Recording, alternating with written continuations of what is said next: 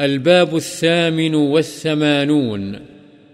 باب استحباب طيب الكلام وطلاقة الوجه عند اللقاء. عمدہ گفتگو اور ملاقات کے وقت خنداروئی کا مظاہرہ کرنا پسندیدہ امر ہے۔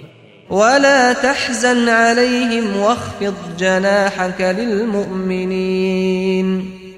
اللہ تعالی نے فرمایا اے پیغمبر تو اپنے بازو مؤمنوں کے لیے پست کر دے یعنی ان کے سامنے نرمی اور تواضع اختیار کر۔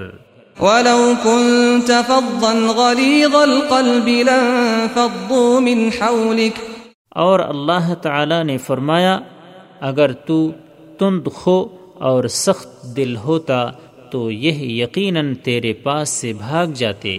عن عدي بن حاتم رضي الله عنه قال قال رسول الله صلى الله عليه وسلم، اتقوا النار ولو بشق تمرة، فمن لم يجد فبكلمة طيبة.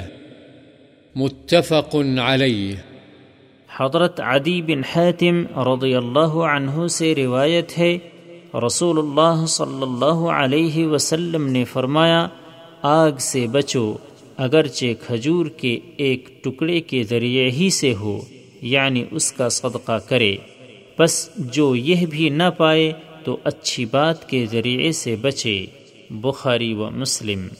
وعن ابی رضی اللہ عنہ أن النبي صلى الله عليه وسلم قال والكلمة الطيبة صدقة متفق عليه وهو بعض حديث تقدم بطوله.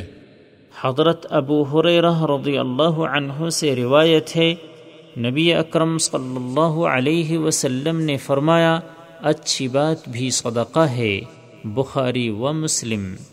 وعن أبي ذر رضي الله عنه قال قال لي رسول الله صلى الله عليه وسلم لا تحقرن من المعروف شيئا ولو أن تلقى أخاك بوجه طلق.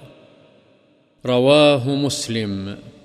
حضرت ابو ذر رضی اللہ عنہ سے روایت ہے رسول اللہ صلی اللہ علیہ وسلم نے فرمایا، کسی اچھے کام کو حقیر مت سمجھو، اگرچہ تمہارا اپنے بھائی کو خندہ پیشانی سے ملنا ہی ہو۔